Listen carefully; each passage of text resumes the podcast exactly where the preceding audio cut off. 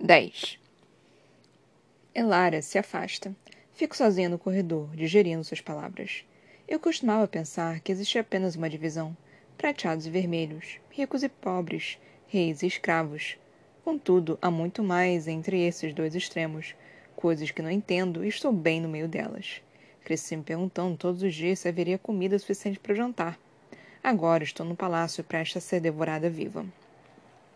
A frase, vermelha na cabeça, prateado no coração, não me sai do pensamento e serve de guia para minhas atitudes. Abro bem os olhos para contemplar o grandioso palácio que tanto Mare como Marina nunca imaginaram, mas meus lábios permanecem firmes. Marina se impressiona, mas guarda suas emoções para si. É fria e insensível. As portas no fim do corredor abrem-se para revelar o maior salão que já vi, maior até que a sala do trono. Acho que nunca vou me acostumar com o tamanho brutal deste lugar. Atravesso a porta e me deparo com uma escadaria. Os degraus levam a um espaço amplo onde todas as casas aguardam impassíveis minha chegada. Mais uma vez agrupam-se por cores. Alguns cochicham entre si, provavelmente sobre mim e meu showzinho. Sobre uma plataforma elevada e quase um metro do chão, Tibérias e Elara erguem-se diante dos súditos. Nunca perdem a chance de exercer seu domínio sobre os outros. Ou são vaidosos ou muito cuidadosos. Parecer poderosos os torna poderosos. Os príncipes combinam com os pais, vestindo também vermelho e preto. Embora diferentes, ambos os trajes são decorados com medalhas militares. Cal está à direita do pai, com um rosto impassível. Se já sabe com quem vai se casar, não parece muito animado com a escolha. Maven também está lá, à esquerda da mãe, com um rosto que lembra uma nuvem de tempestade carregada de emoções. O irmão mais novo não é tão bom como Cal em esconder o que sente. Pelo menos não terei de lidar com um bom mentiroso. O rito da prova real é sempre um evento afortunado, representando o futuro de nosso grande reino e os elos que nos mantêm fortemente ligados diante dos inimigos. Fala o rei dirigindo-se à multidão, que ainda não me vê no canto do salão. Mas, como vocês viram hoje, a prova real trouxe-nos mais do que somente a futura rainha. Ele se volta para Lara, quem laça sua mão na, na dele com um sorriso devoto. A mudança de vilã demoníaca para rainha púdica é impressionante. Todos recordamos nossa luminosa esperança contra a escuridão da guerra, nosso capitão, nosso amigo, general Ethan Titanos. Elara diz. Um burburinho de carinho ou tristeza percorre o ambiente. Mesmo o patriarca Samos, pai cruel de Evangeline, inclina a cabeça. Ele liderou a Legião de Ferro à vitória, fazendo as linhas da guerra, que já haviam durado quase cem anos, recuar, temido por Lakeland, amado por nossos soldados. Duvido muito que sequer um soldado vermelho amasse seu general prateado. Espiões de Lakeland assassinaram nosso amado amigo Ethan. Esgueiraram-se pelas trincheiras e destruíram nossa única esperança de paz. Sua esposa, Lady Nora, uma mulher boa e justa, morreu com o marido. Naquele dia fatídico, há quinze anos, a casa Titano se perdeu. Amigos foram arrancados de nós. Nosso sangue foi derrubado. Agora é o silêncio que preenche o salão enquanto a rainha faz uma pausa para enxugar lágrimas dos olhos que sei que são falsas. Algumas das participantes da Pro Real se inquietam em seus assentos. Não se importam com um general morto. Nem a rainha se importa. Não de verdade. A questão aqui sou eu. É como botar a coroa na cabeça de uma vermelha sem que ninguém perceba. É um truque de mágica e rainha é habilidosa nisso. Seus olhos me veem no topo das escadas e se fixam em mim. A multidão segue seu olhar. Alguns parecem confusos, outros me reconhecem do evento. Uns poucos focam meu vestido. Conhecem as cores da Casa Titanos melhor que eu entendem quem sou. Ou ao menos quem finjo ser. Nesta manhã pres presenciamos um milagre, retoma a rainha. Assistimos a uma garota vermelha cair na arena com um relâmpago e demonstrar um poder que não deveria ter. O burburinho retorna, mais alto, e alguns prateados chegam a levantar. A tal Evangeline parece furiosa, seus olhos pretos fixos em mim. O rei e eu entrevistamos a garota demoradamente na tentativa de descobrir sua origem. Entrevista. Um eufemismo curioso para vasculhar o cérebro. Ela não é vermelha, mas ainda assim um milagre. Meus amigos, por favor deem as boas-vindas àquela que voltou para nós. Lady Morina Titanos, filha de Ethan Titanos. Antes perdida, agora encontrada. Como movimento rápido da mão, ela me chama para perto de si. Obedeço. Desço os degraus em meio a aplausos forçados, pensando apenas em não tropeçar. Mas meus pés caminham seguros e meu rosto permanece sério conforme passo por aquelas centenas de faces reservadas, ameaçadoras, desconfiadas. Mais uma vez estou sozinha diante dessas pessoas. Jamais me senti assim tão nua, mesmo coberta por camadas de seda e pó. Agradeço de novo por toda a maquiagem. Ela é o escudo entre eles e a verdade sobre quem sou. Uma verdade que nem eu compreendo. Caminho na direção de um assento vago na primeira fileira que a rainha me indica com um gesto. As garotas da prova real observam-me, perguntando-se o porquê de eu estar aqui e ser, de repente, tão importante. Mas estão apenas curiosas, não zangadas. Olham para mim com pena, solidarizam-se o máximo que podem com minha triste história. Exceto Evangeline Samos. Finalmente chego ao meu assento, ao lado do seu. Ela me lança um olhar fulminante. Longe de suas roupas de couro e detalhe de ferro, Evangeline traz agora um vestido de anéis metálicos entrelaçados. Pelo seu jeito de apertar os dedos, posso ver que sua vontade não é outra senão a de pular no meu pescoço. Sábado, destino dos pais, Lady Marina foi levada do fronte para um vilarejo vermelho a menos de vinte quilômetros daqui. Continuou o rei, retomando a palavra para que seja ele anunciar a grande virada da minha história. Criada por pais vermelhos, ela trabalhava como criada vermelha. E até esta manhã acreditava ser um deles. Os suspiros suscitados por essas palavras me fazem ranger os dentes. O rei prossegue. Marina era uma diamante bruto, trabalhando no meu próprio palácio. A filha de meu falecido amigo bem debaixo do meu nariz. Mas isso é passado.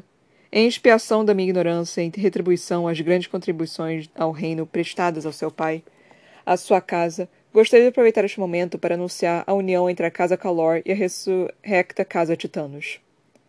Mais suspiros, desta vez das meninas da prova real. Pensam que vou tirar cal delas. Pensam que sou seu concorrente. Eleva os olhos ao rei numa súplica silenciosa para que continue antes que uma delas me mate. Quase consigo sentir o frio metálico de Evangeline cortando minha carne. Ela enlaça os dedos com tanta força que sua mão fica branca de fato luta para não me esfolar à vista de todos. Do outro lado, seu taciturno pai pousa a mão em seu braço para acalmá-la. Quando Maven dá um passo à frente, a tensão do ambiente se desfaz. Ele gagueja um pouco, atrapalhando-se com as palavras que lhe ensinaram, mas sua voz finalmente sai. Lady Marina? Fazendo o máximo para não tremer, fico de pé e encaro nos olhos. Sob o olhar do meu magnífico pai e desta nobre corte, gostaria de pedir sua mão em casamento, Prometo-me a você, Marina Titanos. Aceita? Meu coração quase sai pela boca com essas palavras. Embora Maven tenha me feito uma pergunta, sei que não tenho escolha para responder. Não importa o quanto queira desviar o rosto, meu olhar permanece no jovem príncipe. Ele abre um sorriso tímido para me encorajar. Fico imaginando que garota ele escolheria para si. Quem eu escolheria para mim? Se nada disso tivesse acontecido, se o mestre Killan não tivesse morrido, se nunca tivessem quebrado a mão de Dissa, se. A pior palavra do mundo. Recrutamento. Sobrevivência. Criança de olhos verdes, com meus pés ligeiros e o sobrenome de Killorn. Esse futuro já era quase impossível antes. Agora é inexistente. Prometo-me a você, Maven Calori. Digo, batendo os últimos pregos no meu caixão. Minha voz vacila, mas não paro. Aceito. É tão definitivo que é como fechar a porta para a minha vida anterior. Tenho a impressão de que vou desabar, mas consigo dar um jeito de sentar graciosamente. Maven cai de volta ao assento, grato por sair dos holofotes. A mãe acrescia seu braço para reconfortá-lo. Abre um sorriso suave, só para ele. Até os prateados amam seus filhos. Mas ela volta a enrijecer quando Cal levanta. Seu sorriso desaparece no piscar de olhos. Parece até faltar ar no salão depois que todas as garotas inspiram fundo à espera da decisão. Duvido que Cal tenha tido alguma voz na escolha da rainha, mas ele representa bem seu papel, como Maven, como estou tentando. O herdeiro abre até um sorriso luminoso que arranca suspiros de algumas garotas. Seus olhos, porém, carregam uma solenidade terrível.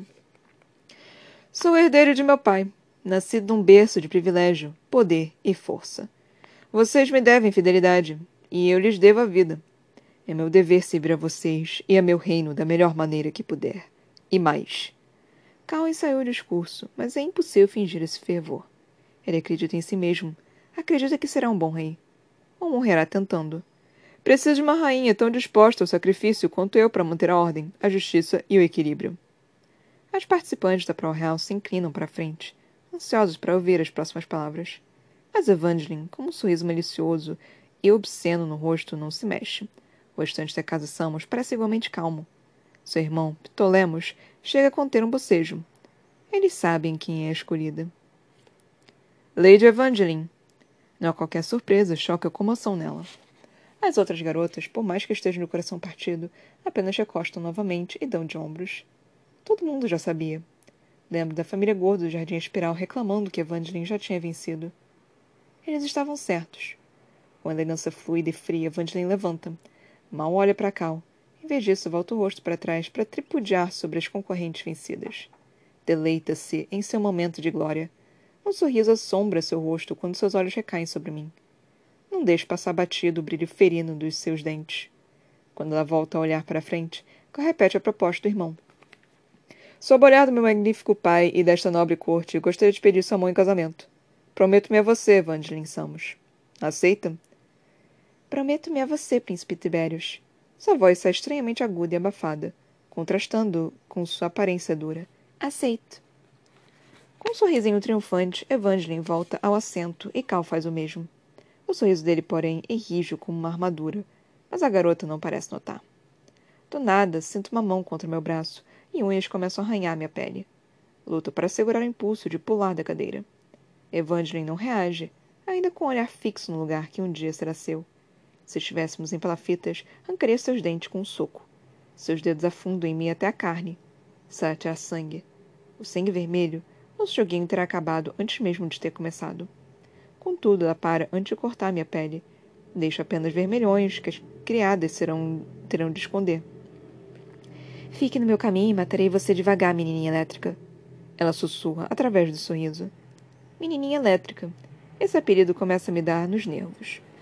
Para reforçar seu ponto, a pulseira de metal escova em seu escovado em seu pulso muda, transformando-se num círculo de espinhos afiados.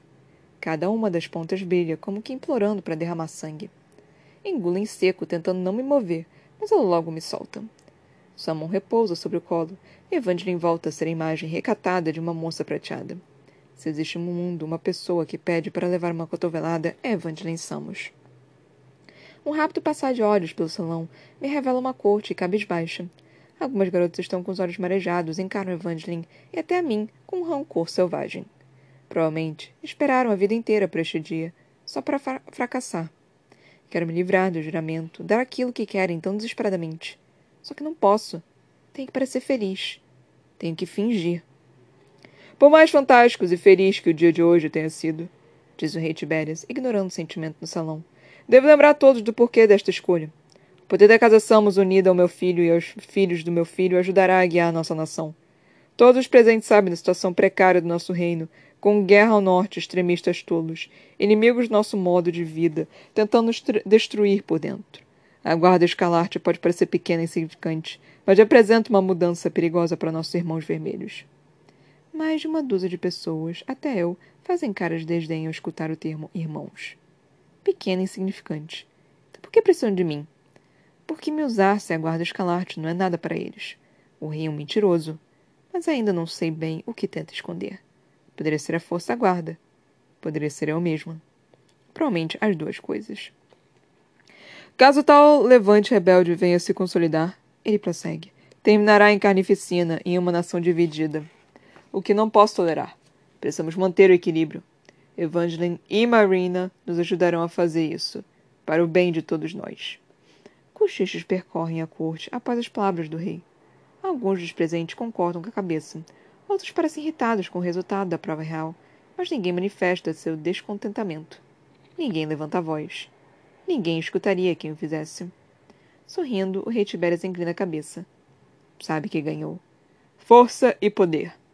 O lema ecoa pelo salão à medida que cada um dos presentes diz as palavras. Elas se enroscam na minha língua, talvez por se sentirem deslocadas na minha boca.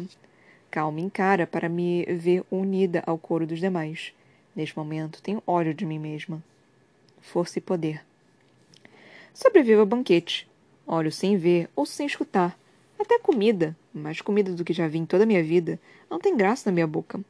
Eu deveria estar enchendo barriga, aproveitando a melhor refeição da minha vida, mas não consigo.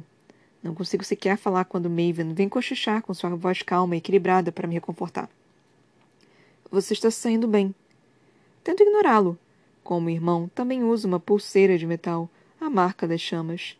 É um lembrete sólido de quem e o que Maven exatamente é. Poderoso, perigoso, ardente e prateado. Sentada à mesa de cristal, bebo um líquido dourado e espumante até minha cabeça começar a girar.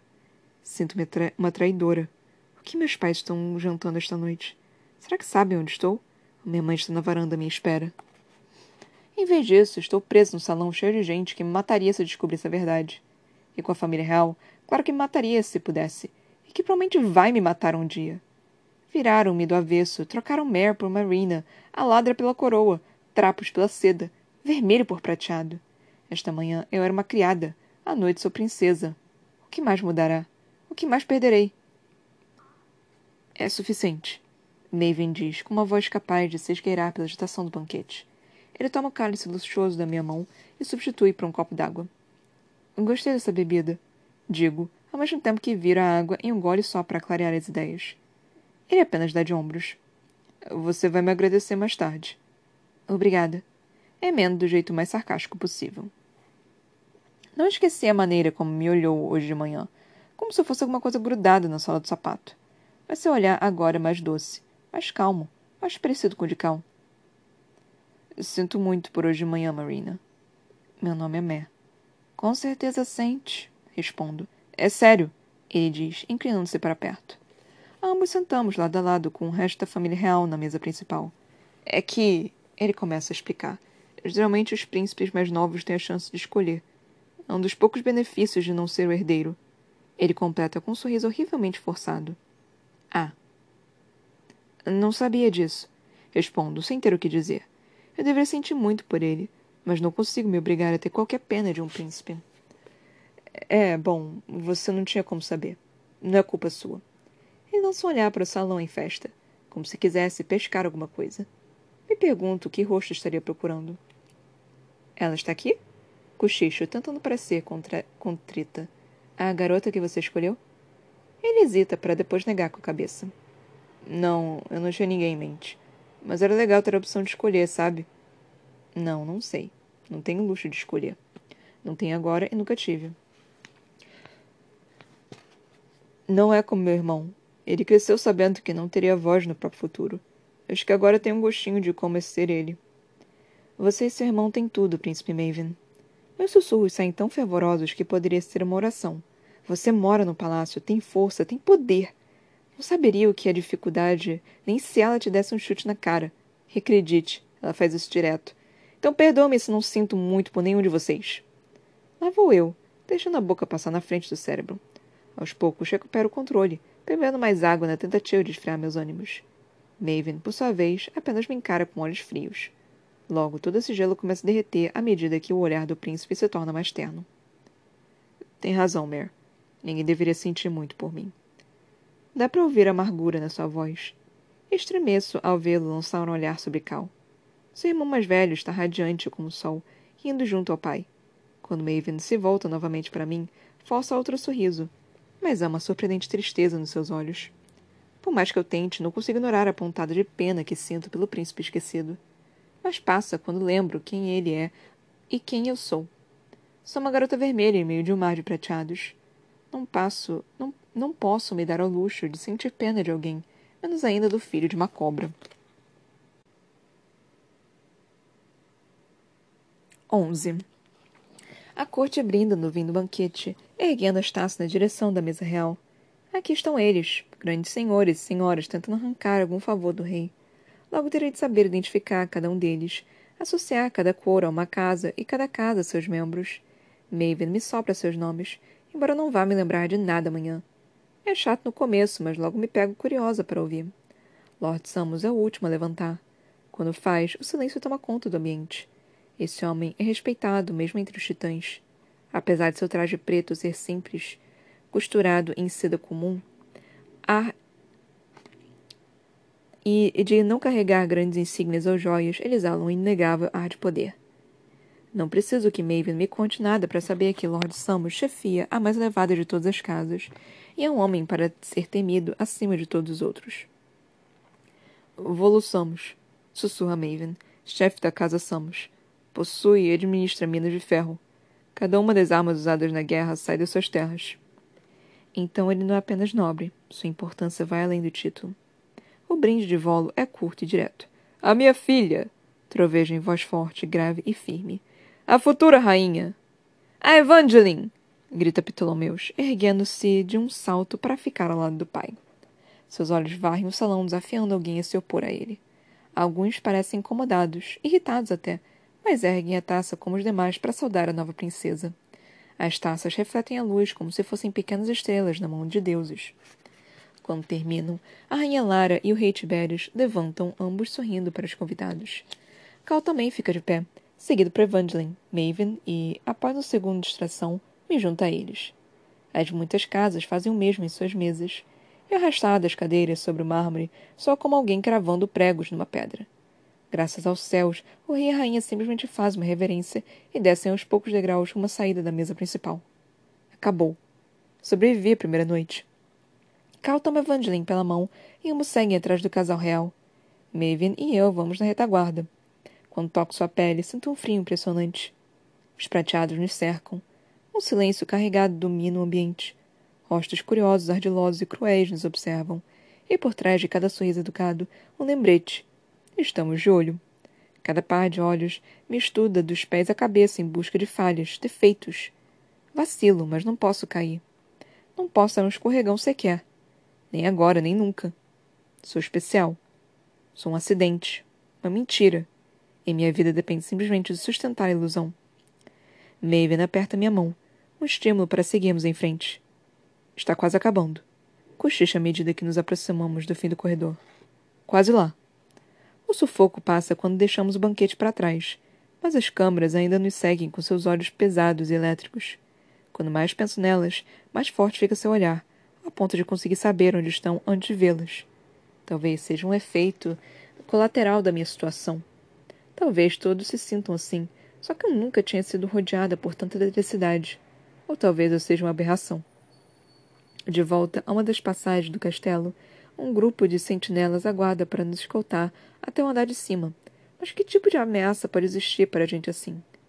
Cal, Maven e o rei Tiberias controlam o fogo.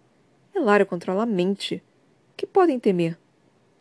E nós vamos nos levantar, vermelhos como a aurora. A voz de Farley, as palavras de meu irmão, o credo da guarda escalarte, tudo volta à minha cabeça. Já atacaram a capital, Aqui facilmente pode ser seu próximo alvo. Eu posso ser um alvo. Farley pode me desmascarar na próxima transmissão pirata para sabotar os prateados. Vejam as mentiras deles. Vejam a mentira. Ela diria, esfregando minha cara contra a câmara, me fazendo sangrar vermelho para todo mundo ver. Tenho pensamentos cada vez mais loucos, um mais assustador que o outro. Este lugar está me deixando maluca logo no primeiro dia.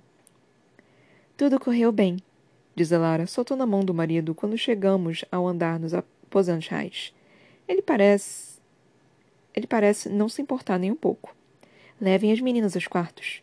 Ela conclui. Sua ordem não foi dirigida a ninguém em particular, mas quando sentinelas se separaram do grupo, seus olhos brilham atrás das máscaras negras. Eu levo, dizem Cal e Maven em unissono para depois se entreolharem espantados. A sobrancelha bem delineada de Elara se ergue. Não seria apropriado. Eu acompanho Marina, Maeve leva Evangeline. Cal propõe rapidamente. Maeve morde o lábio ao ouvir o apelido. Maeve. Provavelmente Cal o chamava assim desde criança e o nome pegou. A marca do caçula, sempre nas sombras, sempre em segundo lugar. O rei dá de ombros. Deixe-os, Elara. As garotas precisam de uma boa noite de sono e os sentinelas dão pesadelos em qualquer dama brinca o rei, acenando jocosamente a cabeça para os guardas. Eles não respondem, permanecem calados como estátuas, e nem sei se têm autorização para falar. Após uns instantes de silêncio tenso, a rainha dá meia volta. Pois bem. Como qualquer mãe, ela odeia quando o pai dos filhos a desafia. E como qualquer rainha, odeia o poder que o rei tem sobre ela. Uma combinação ruim. Para a cama, diz o rei num tom mais autoritário. Os sentinelas permanecem com ele e o acompanham quando se separa da esposa. Acho que não dorme no mesmo quarto, o que não me impressiona. Onde fica meu quarto exatamente? Pergunta Evangeline, cravando os olhos em Maven. A meiga futura rainha sumiu. Foi substituída pela bruxa dissimulada que já conheci. Maven engole em seco ao encará-la. Ah, é, é por aqui, senhora. Madame. Senhorita. Ele estende o braço para Evangeline, mas ela passa reto, rumo ao quarto. Boa noite, Cal. Marina. Suspura Maven, fazendo questão de me encarar. Despeço-me do príncipe apenas com um aceno. Meu noivo. Fica enjoado só de pensar. Apesar de parecer educado, simpático até, ele é prateado e filho de Elara, o que pode ser ainda pior. Seu sorriso, suas belas palavras não conseguem esconder isso de mim. Cal é tão ruim quanto, criado para governar, para perpetuar ainda mais esse mundo dividido. Ele observa a figura de Evangeline desaparecer no corredor com um olhar tão demorado que chega a ficar estranhamente incomodada. Você escolheu uma campeã mesmo, murmuro quando tenho certeza de que ela não vai ouvir. Cal contrai o rosto e apaga seu sorriso para logo pôr-se a caminho do meu quarto. Subimos pela rampa esprelada, e minhas pernas curtas penam para acompanhar as passadas largas do príncipe, que parece não notar, pedindo em seus pensamentos. Por fim, ele me encara, com os olhos em brasa como carvão. Não escolho nada. Todo mundo sabe disso. Pelo menos esperava por isso. Quando acordei hoje de manhã, não tinha nem namorado. Cal recua um pouco diante das minhas palavras, mas não ligo. Não tenho paciência para essa autopiedade. E você sabe, prossigo. Tem aquela história de que pelo menos vai ser rei. Deve fazer bem ao ego. O herdeiro esboça um sorriso, mas não ri. Seus olhos escurecem à medida que ele avança e me inspeciona da cabeça aos pés. Aparenta mais tristeza que moralismo. Uma tristeza profunda insinua-se em suas papilas douradas de fogo. É como se fosse um garotinho perdido em busca de alguém que o salve. Você é muito parecida com Maven, diz após um longo intervalo que fez meu coração disparar. Porque nós dois somos noivos de um estranho? Temos isso em comum mesmo. Os dois são muito espertos. Não consigo conter uma careta. Cal, obviamente, não sabe que não consigo passar numa prova de matemática para alunos de 14 anos. Ambos conhecem as pessoas e as compreendem. Conseguem ver através delas. Mais uma vez tenho que rir. A única coisa que consigo enxergar é a quantidade de dinheiro no bolso de alguém. Sim, claro. Foi ótimo ontem à noite. Sabia desde o começo que você era o príncipe herdeiro. Ainda não consigo acreditar que foi apenas noite passada. Que diferença um dia faz? Você sabia que era um forasteiro. Sua tristeza me contagia e sinto sua dor. Bom, trocamos de lugar. De repente, o palácio já não parece tão belo maravilhoso. O metal, a pedra sólida, tudo tão severo, tão brilhante tão artificial. Uma prisão. E debaixo de tudo isso, o rumor elétrico das câmaras ligadas. Não chega a ser um som, mas uma sensação sob minha pele, um estado de energia que sou incapaz de controlar. Claro que isso tinha que voltar agora, no momento em que menos quero. Mas a sensação vai embora, tão rápido quanto veio. A eletricidade se converte numa vibração baixa e o mundo volta ao normal. Tudo bem? Calme observa, confuso. Desculpa, babucio, balançando a cabeça. Só estava pensando. Ele assente, com um ar de arrependimento. Na sua família? As palavras me atingem como tapa. Eles nem passaram pela minha cabeça nas últimas horas. Mas poucas horas de seda e nobreza já me mudaram. Emiti uma dispensa militar para seus irmãos e seu amigo, e mandei um oficial até sua casa para informar os seus pais onde você está. Cal continua, com a intenção de me acalmar. Não podemos lhes contar tudo, porém. Tento imaginar a cena. Ah, olá, sua filha agora é prateada e vai se casar com o príncipe. Vocês nunca mais a verão, mas enviaremos algum dinheiro para ajudar. Justo, não acham? Sabem que trabalha para nós e que tem de viver aqui, mas ainda pensam que é uma criada. Por enquanto, pelo menos. Quando sua vida se tornar pública, vamos pensar num jeito de lidar com eles. Posso ao menos escrever? As cartas de Shade eram sempre uma luz em nossos dias escuros. Talvez as minhas tenham o mesmo efeito. Acho que não. Ele me leva até o quarto, que se ilumina e ganha vida assim que entramos. Luzes com sensores de movimento, suponho. Como no corredor, meus sentidos se aguçam. Tudo que é elétrico arde no meu corpo. Sei de imediato que há pelo menos quatro câmeras no quarto, o que me incomoda muito. É para sua segurança. Se alguém interceptar suas cartas ou descobrir sobre você. E as câmeras estão aqui para minha segurança? Pergunto, apontando o dedo para a parede. Elas penetram minha pele, registrando cada pedaço de mim. É enlouquecedor, e não sei quanto mais vou aguentar depois de um dia como hoje. Estou trancafiado nesse palácio infernal, cercado de muros, guardas, pessoas que me querem em pedaços. Não posso ter sequer um momento de paz no meu próprio quarto. Em vez de responder, Cal parece atônito. Seus olhos vasculham o lugar. As paredes não têm nada, mas talvez ele sinta as câmeras também. Como alguém pode não sentir a pressão desses olhos? Mer, não, não há câmeras aqui. Desdenho seu comentário com um gesto. A eletricidade ainda roça minha pele. Não seja tolo, consigo sentir.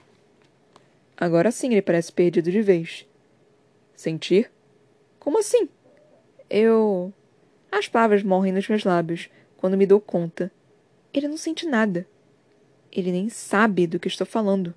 Como explicar se não sabe? Como contar que sinto energia pulsar no ar, com uma parte de mim? Como sexto sentido? Será que ele vai entender? Alguém entenderia? Isso não é. normal? Um lampejo nos seus olhos denuncia sua hesitação. Cal tenta encontrar palavras para me dizer que sou diferente. Mesmo entre os prateados, sou um ponto fora da curva. Não que eu saiba, diz finalmente. Minha voz soa frágil, até para mim. Acho que nada em mim continua normal. Ele chega a abrir a boca para falar, mas pensa duas vezes. Não há nada que possa dizer que vá me fazer sentir melhor. Aliás, não há nada que possa fazer por mim em qualquer aspecto. Nos contos de fadas, a garota pobre sorria ao se tornar princesa. No momento, não sei se voltaria a sentir, a, voltaria a sorrir algum dia.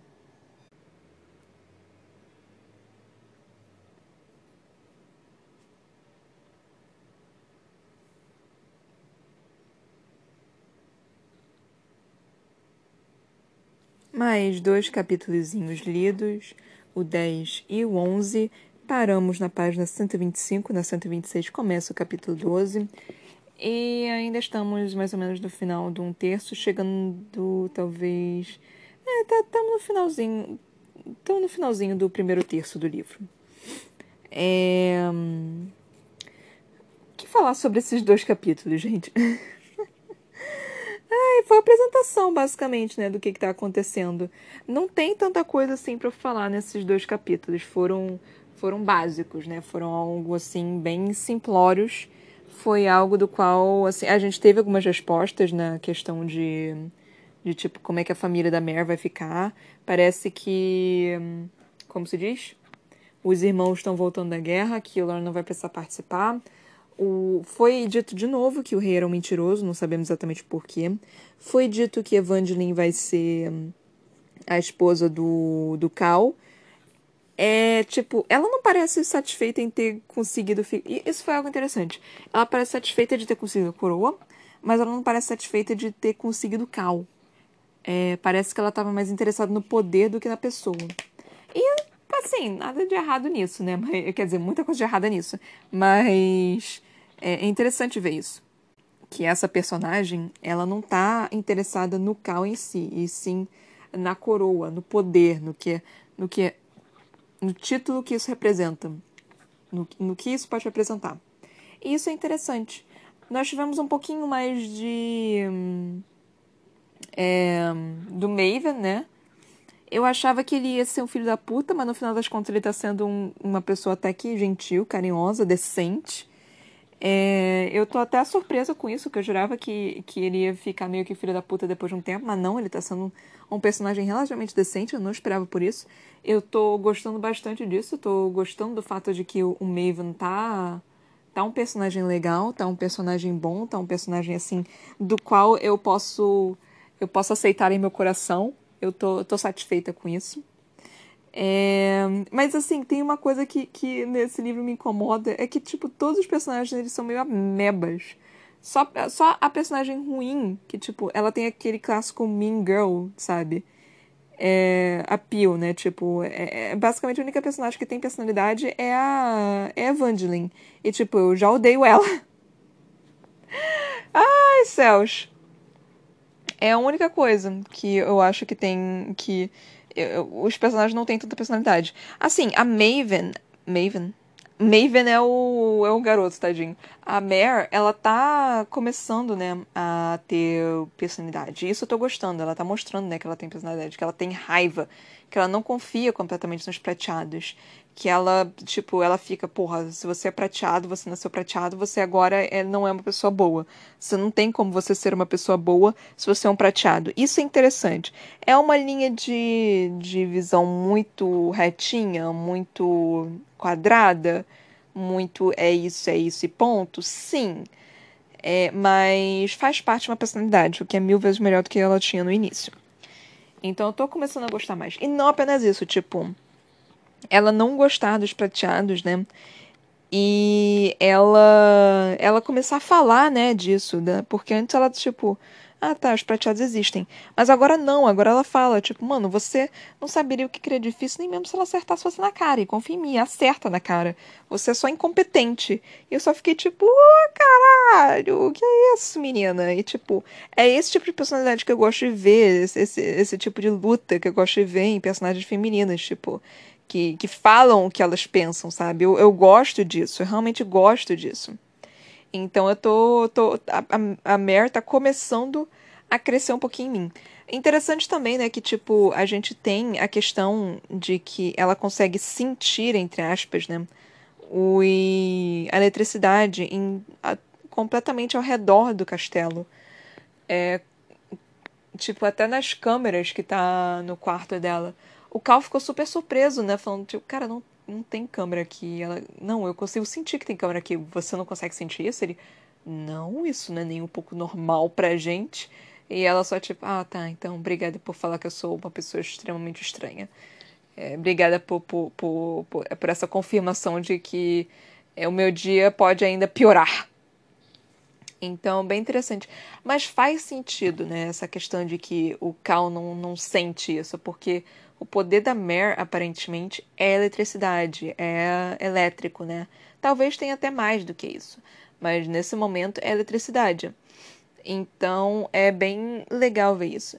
E agora nós tal, talvez também tenhamos mais um personagem do qual vai, não vai ser nem mais um triângulo amoroso, né? Vai ser agora um, um quadrado amoroso, porque nós agora temos Maven, Cal, Kirlorn e Mare então, pode ser bem interessante. Isso. É... E eu, honestamente, eu gosto do Maven. Eu tô gostando dele. Eu tô achando ele um personagemzinho. Eu, eu, eu tô. Eu, eu gosto do, do personagem que de. que que não é para ser o personagem principal. Eu geralmente gosto dele. Eu não sei. Personagens que têm essa, essa fatídica noção de que é, é o principal me dá um pouquinho de agonia. Eu gosto dos personagens que eles não são assim, que, que não são muito na cara que são os personagens principais. Eu gosto. Eu torço mais por eles do que os personagens principais. Eu sou um ser humano estranho. Eu torço pela pessoa que eu sei que não vai ficar com a garota porque eu quero ficar porque eu gosto daquele personagem. E às vezes até fica. Eu, eu, eu, ai, não sei, gente. Eu eu não sei exatamente dizer o que, que o que, que, é meu instinto e o que, que é, é canon de verdade. E o que, que é só me apaixonite por personagens secundários que aparecem e eu só fico cadelinha por eles porque, não sei, eu não gosto do personagem principal. Eu acho o principal meio chato. Eu gosto daquele personagem escondido, assim, que.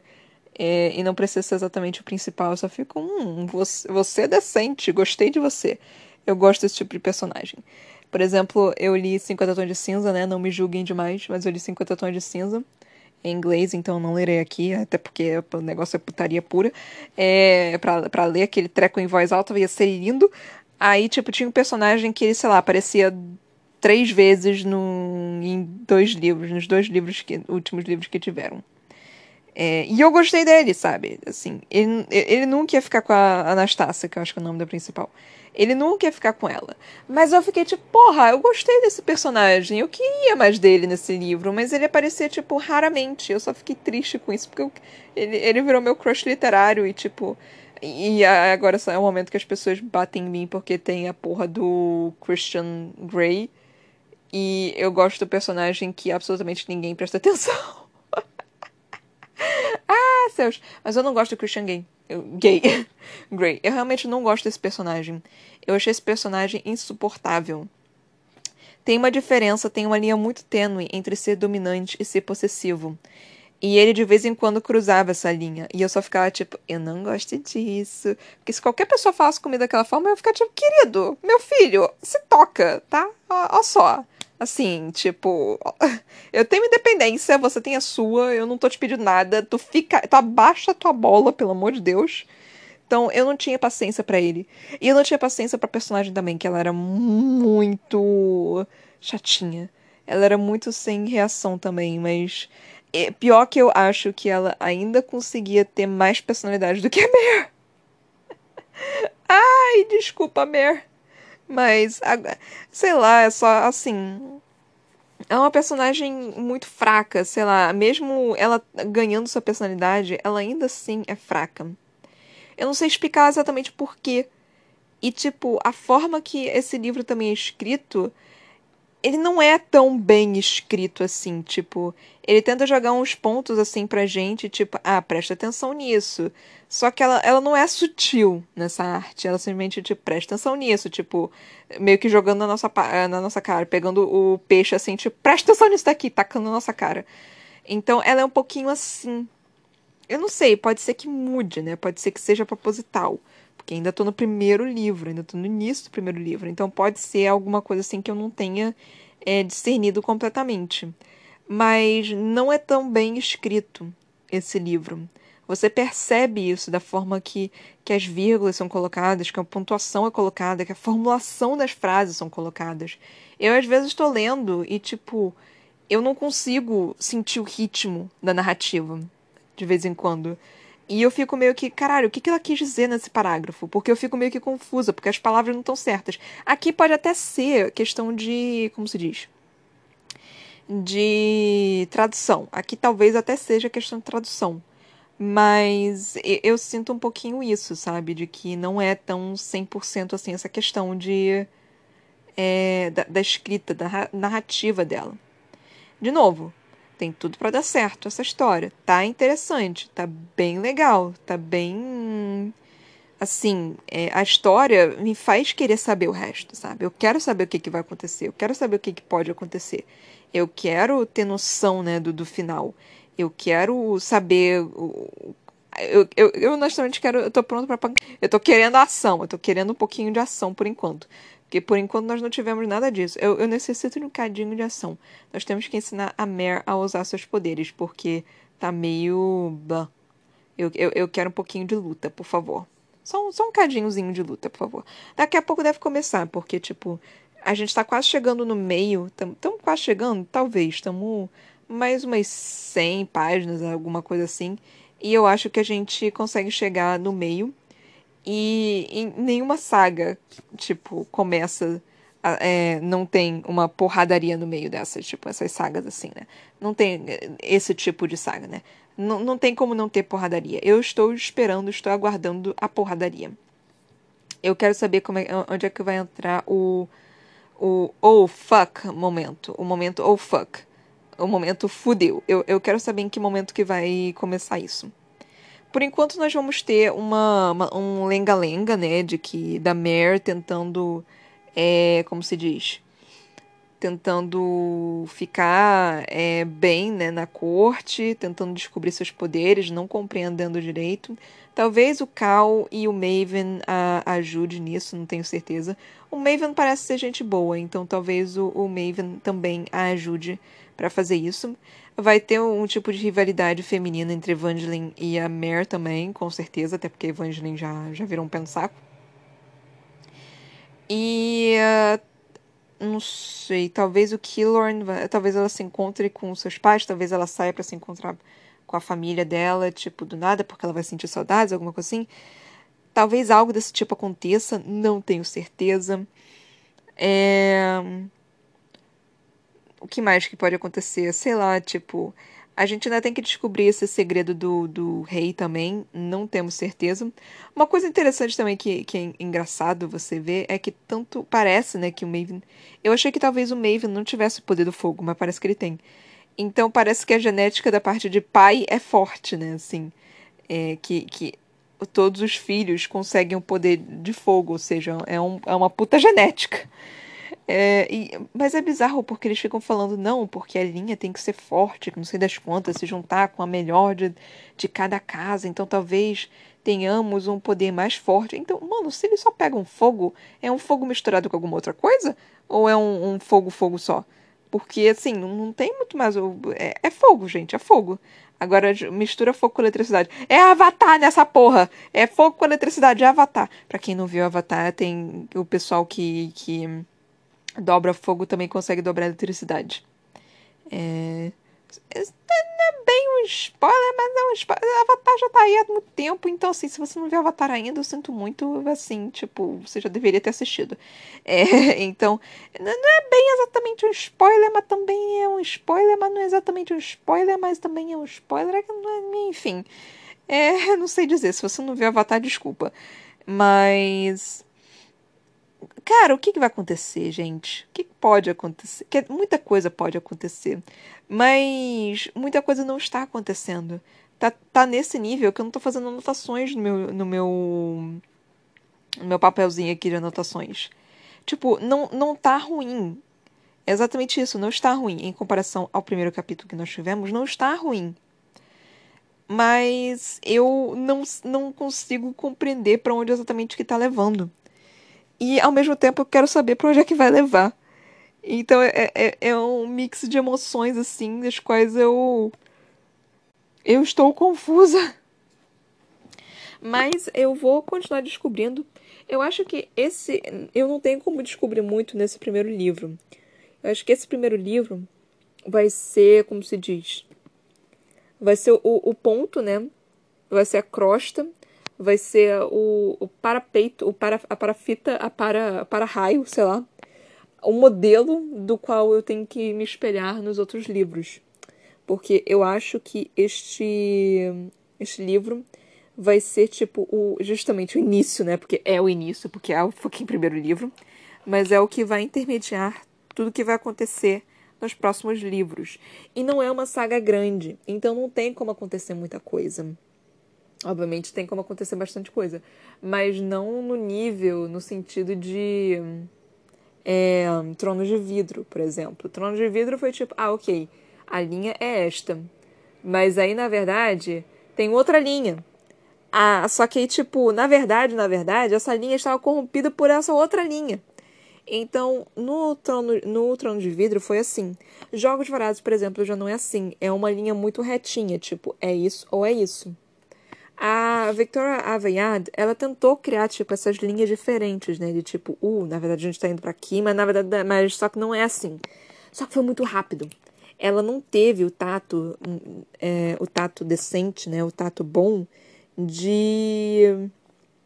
De, de é, deixarem as coisas acontecerem numa, numa ordem boa, numa ordem... É, numa... numa numa velocidade decente. Ela queria jogar muita informação em pouco tempo. E aí acabou ficando clustered, ficou acabando, acabou ficando muito é, cheio. Agora ela tá dando uma pausa, né? Agora ela conseguiu dar, tipo, colocou o freio assim e conseguiu dar essa freada. Então agora tá mais interessante. Mas no início tava muito assim, ela tava jogando muita coisa pra cima da gente e não tava tão. e, e, e tava ficando confuso. A Sarah J. Maas jogou coisa pra caralho pra gente. Teve isso na, na questão da, da Sarah J. Maas. Mas a diferença é, ela fez isso, tipo, em, num, num linear de oito livros. A Victoria Aveyard está fazendo isso em um livro só, e o livro, tipo, não tá nem na metade ainda. Então ela conseguiu fazer isso, e não, pra mim não fica tão legal, ela, ela fica muito cheio fica muito cheio de informação desnecessária do qual não precisava, sabe? Então é, é essa questão dela, é essa questão que eu vejo para essa saga. E de novo, tá interessante. Eu quero saber o resto dessa saga. Eu quero saber o que, que vai acontecer. Mas, né? É, eu obviamente vou fazer a comparação com os outros, com as outras sagas, né? Porque eu sou um rato de saga, então eu leio coisa pra caralho. Eu já li coisa pra caralho, continuo lendo coisa pra caralho. Vou ler coisa pra caralho, inclusive aqui. Então, é isso, né? Que eu acho que eu tenho para falar. É, eu, no final das contas, não falei tanta coisa sobre esses dois capítulos, porque basicamente o que aconteceu foi Evangeline foi escolhida, Mer foi jogada nos lobos e agora tem que fingir. É, Mer vendo que ela tem os poderes e consegue sentir a eletricidade no quarto. E é isso que aconteceu. E o Maven parece ser um, um cara decente. E eu, eu gosto do Cal também. E é isso que aconteceu. Não, não tem muito mais que, que aconteceu nesse, nesses capítulos. É, e é isso que eu acho que eu tenho para falar. Espero que vocês tenham curtido. Espero que vocês estejam gostando da saga e dos meus comentários. É uma saga meio complexa, né? De, de, de você conseguir falar alguma coisa, ainda mais quando você não tá gostando tanto assim, tipo. É, tipo, não é, de novo, não é ruim. Só não é. Depois do que eu li, tipo, Sarah J. Maas, vai, vai ser difícil você chegar numa saga do qual fique melhor do que isso, sabe? Então, as minhas expectativas estão lá no alto em questão de sagas. E a Rainha Vermelha tá, não, não, não tá sendo das melhores. Talvez esteja, não sei, é, tem algumas sagas ruinzinhas. Tem, acho que uma das piores sagas que eu já li foi Divergente. E, tipo, foi decaindo. Esse daqui tá, tá tendo seus altos e baixos. E ainda estamos no primeiro fucking livro. Então são muitas emoções. É loucura, loucura, loucura. É emoção demais para um livro só. É muita, é, é, é muita surpresa para um livro só. Mas enfim, é, é isso que eu tenho para falar.